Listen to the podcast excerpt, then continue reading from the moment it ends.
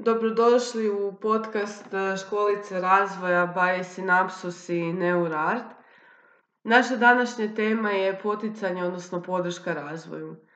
I govorit ćemo o djeci kod kojih ne postoji neurorizik, ne postoji neurorazvojno odstupanje, zapravo o djeci urednog razvoja, čiji razvoj ide nekakvim urednim tipičnim slijedom.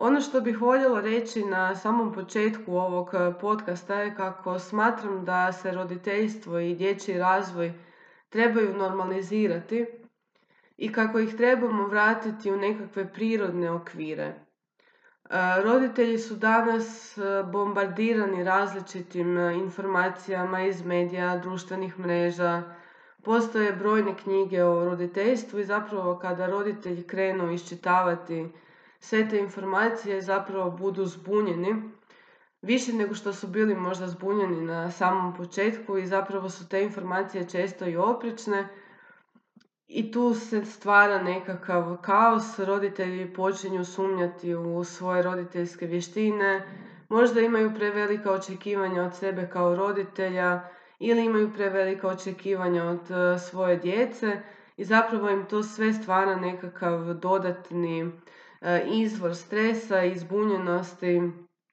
i stvara nekakvu lošu atmosferu unutar e, sustava koji se zove obitelj. E, naš posao kao stručnjaka je da podučavamo roditelje o razvojnom tijeku djece, o nekakvim razvojnim stvarima koje su tipične kod djece koje se događaju kako bi oni mogli pratiti taj razvoj i na vrijeme prepoznati neka eventualna odstupanja i obratiti se stručnoj osobi.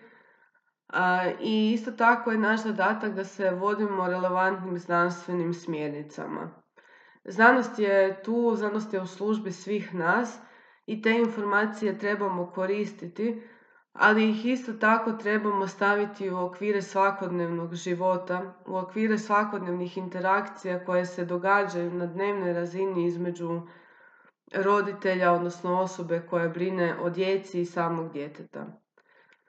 Razvoj je nešto što se događa. Dakle, kada postoji mozak koji nije pretrpio ozljedu, koji nije neuroatipičan, razvoj će se dogoditi. Dakle, njega ne možemo zaustaviti, kao što ga ne možemo niti ubrzati. E, u dječjem razvoju sve ima svoje vrijeme kada se događa i ima svoje zašto baš u to vrijeme se događaju određene promjene i zašto baš u to neko određeno vrijeme je mozak spreman savladati određene vještine. Studija koja govori tome u prilog e, je studija koju sam zapravo slučajno pronašla. Radi se o jednoj otočnoj državi u kojoj se kulturološki smatra da je puzanje primitivni obrazac e, pokretanja i oni zapravo rade različite vježbe, različite istezanja donjih ekstremiteta, dakle nogica, kako bi bebe preskočile tu fazu puzanja i zapravo kako bi se što prije vertikalizirale i krenule u samostalno hodanje. I rezultate te studije idu u prilog tvrdnji koju sam navela, a to je da razvoj ima svoj slijed koji je pod utjecajem okoline, ali ne možemo ga toliko značajno promijeniti.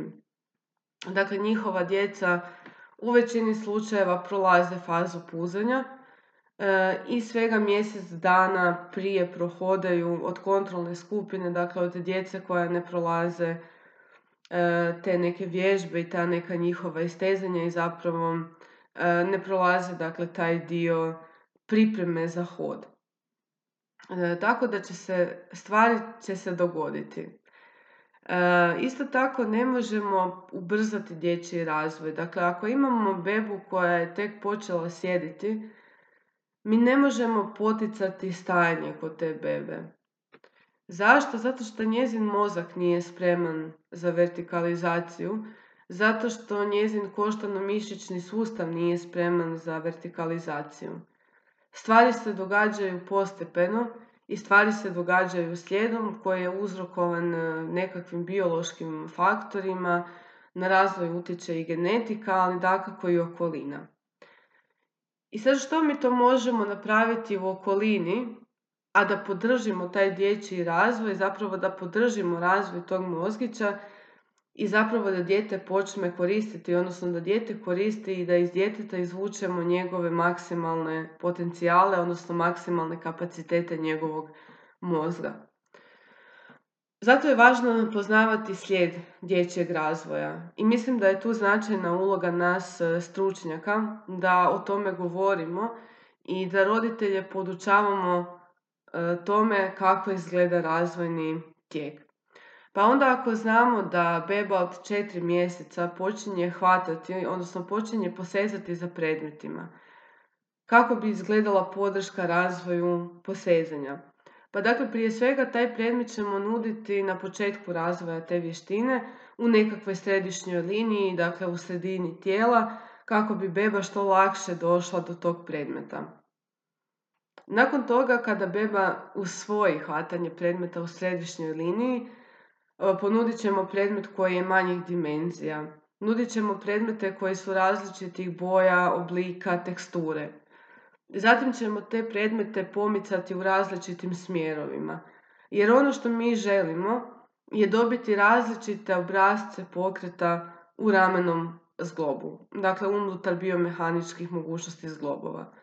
I ako to znamo, onda nam je potpuno jasno da ćemo u svakodnevnoj igri sa malom bebom, sa bebom od četiri mjeseca, dakle kroz te interakcije koje će se tako i tako dogoditi, taj predmet nuditi u različitim smjerovima, potaknuti bebicu da ruku pomakne preko središnje linije tijela, lateralno tijela, gore, dolje, dakle u svim smjerovima. E, isto tako je kada dijete treba savladati, na primjer, vještinu sjedenja. Dakle, znamo da se bebe posjedaju, većina beba se posjedne e, iz nekog bočnog položaja, neke to naprave iz četveronožnog, Dakle, ako vidimo da se dijete zadržava u bočnom položaju i da se u njemu može igrati, onda ćemo te predmete lagano odizati od podloge kako bi dijete, kako bi dijete svoje tijelo i svoje rukice e, trebalo što više odizati od tog poda i kako bi što više išlo prema, prema tom sjedećem položaju. Dakle, znamo da se oni prvo igraju na podlaktici, dakle oslonac im je na podlakticu, zatim ispruže lakat pa se oslanjaju na otvorenu šakicu, odnosno na dlan i zapravo taj zadnji korak je onda sjedenje. I u tom smjeru, dakle u smjeru prirodnog razvoja posjedanja ćemo mi nuditi predmete. Isto tako je dijete potrebno izlagati različitim položajima, promjenama položaja tijela, različitim vizualnim, taktilnim, auditivnim informacijama. Ali to je sve nešto što mi možemo raditi unutar doma u svakodnevnim e, interakcijama i svakodnevnoj igri sa našim djetetom. I ono što znamo je dakle, da dijete najbolje uči u okolini u kojoj se osjeća sigurno, sa osobama sa kojima se osjeća sigurno. E, stoga smatram da je važno kako kvalitetno provodimo vrijeme sa, sa našim e, djetetom e, i kako prilagođavamo tu okolinu i kako zapravo samo sa tim interakcijama podržavamo ono što se i onako počelo događati, podržavamo razvoj onih vještina koje su se tek počele dakle, razvijati. Naravno da bebu od mjesec dana ne možemo potaknuti jel, da uči hvatati nekakav predmet, jer u toj dobi niti se vid razvio dovoljno, niti je pokretanje koje beba od mjesec dana ima svjesno, voljno, namjerno i usmjereno cilju, već je pod utjecajem uh, središnjeg hribčanog sustava, odnosno mozak generira te pokrete. Tako da nam je onda važno da vidimo koja vještina sada treba se javiti, koja vještina se već počela razvijati, ali nije u potpunosti razvijena. Dakle, mi samo promjenama okoline e, podržimo razvoj te vještine. A što se tiče senzornih informacija o kojima se danas isto tako puno priča, dakle svaka promjena položaja tijela, svako ono odizanje bebe, kada se tate se najčešće na taj način igraju. Dakle, kada onako lagano bacaju bebu u zrak, kada se igraju aviona pa bebu okrenu na trbuščić pa onda lete. Dakle, sve su to igre koje su prirodne, a koje djetetu pružaju različite e, senzorne informacije. Svaki pokret tijela zapravo pruža različite senzorne informacije. I ne trebamo se bojati dijete u najranije dobi e, izložiti različitim položajima koji nisu ležeći na ležim, leđima, ležeći na trbuhu, e, dogodi to dakle ugodno djetetu i dogodi to sigurno za, za dijete.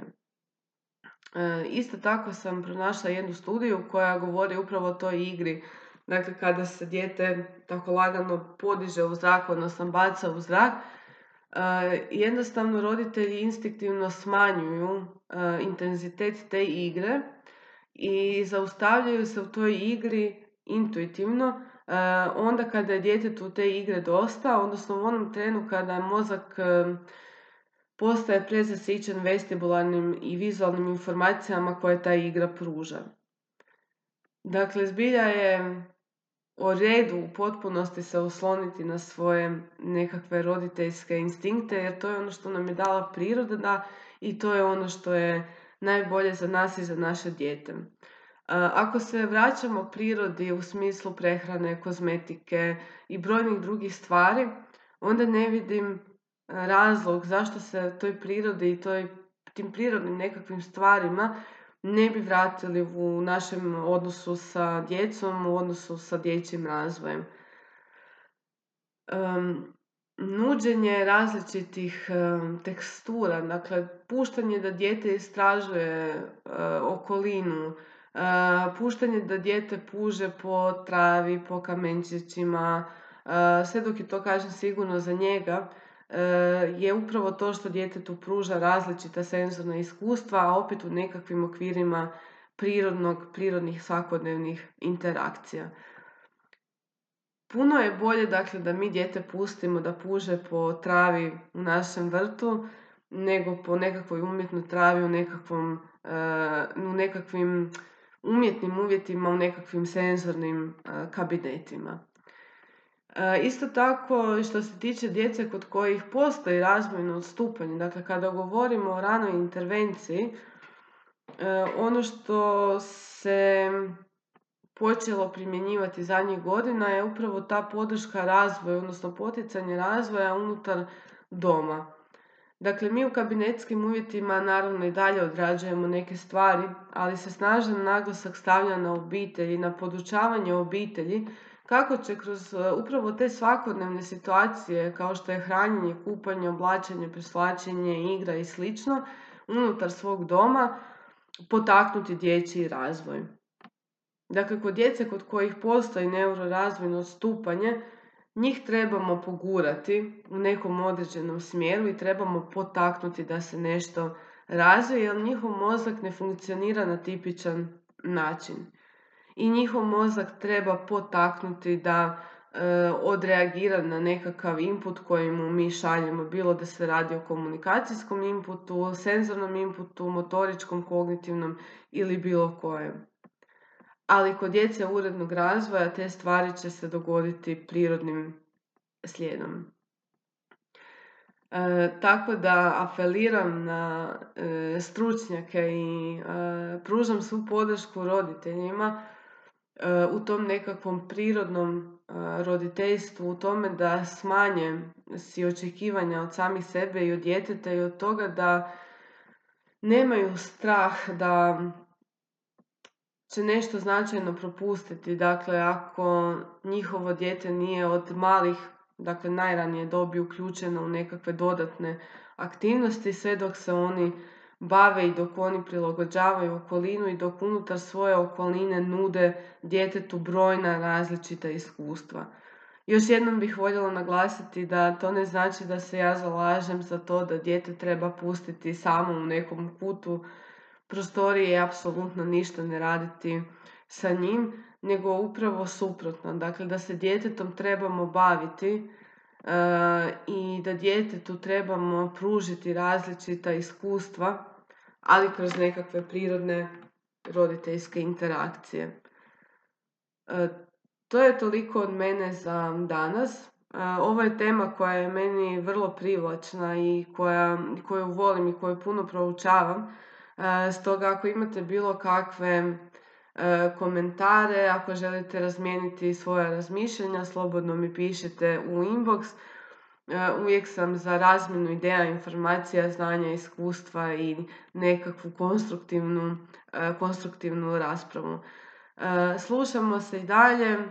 Lijep pozdrav i ugodan dan vam želim.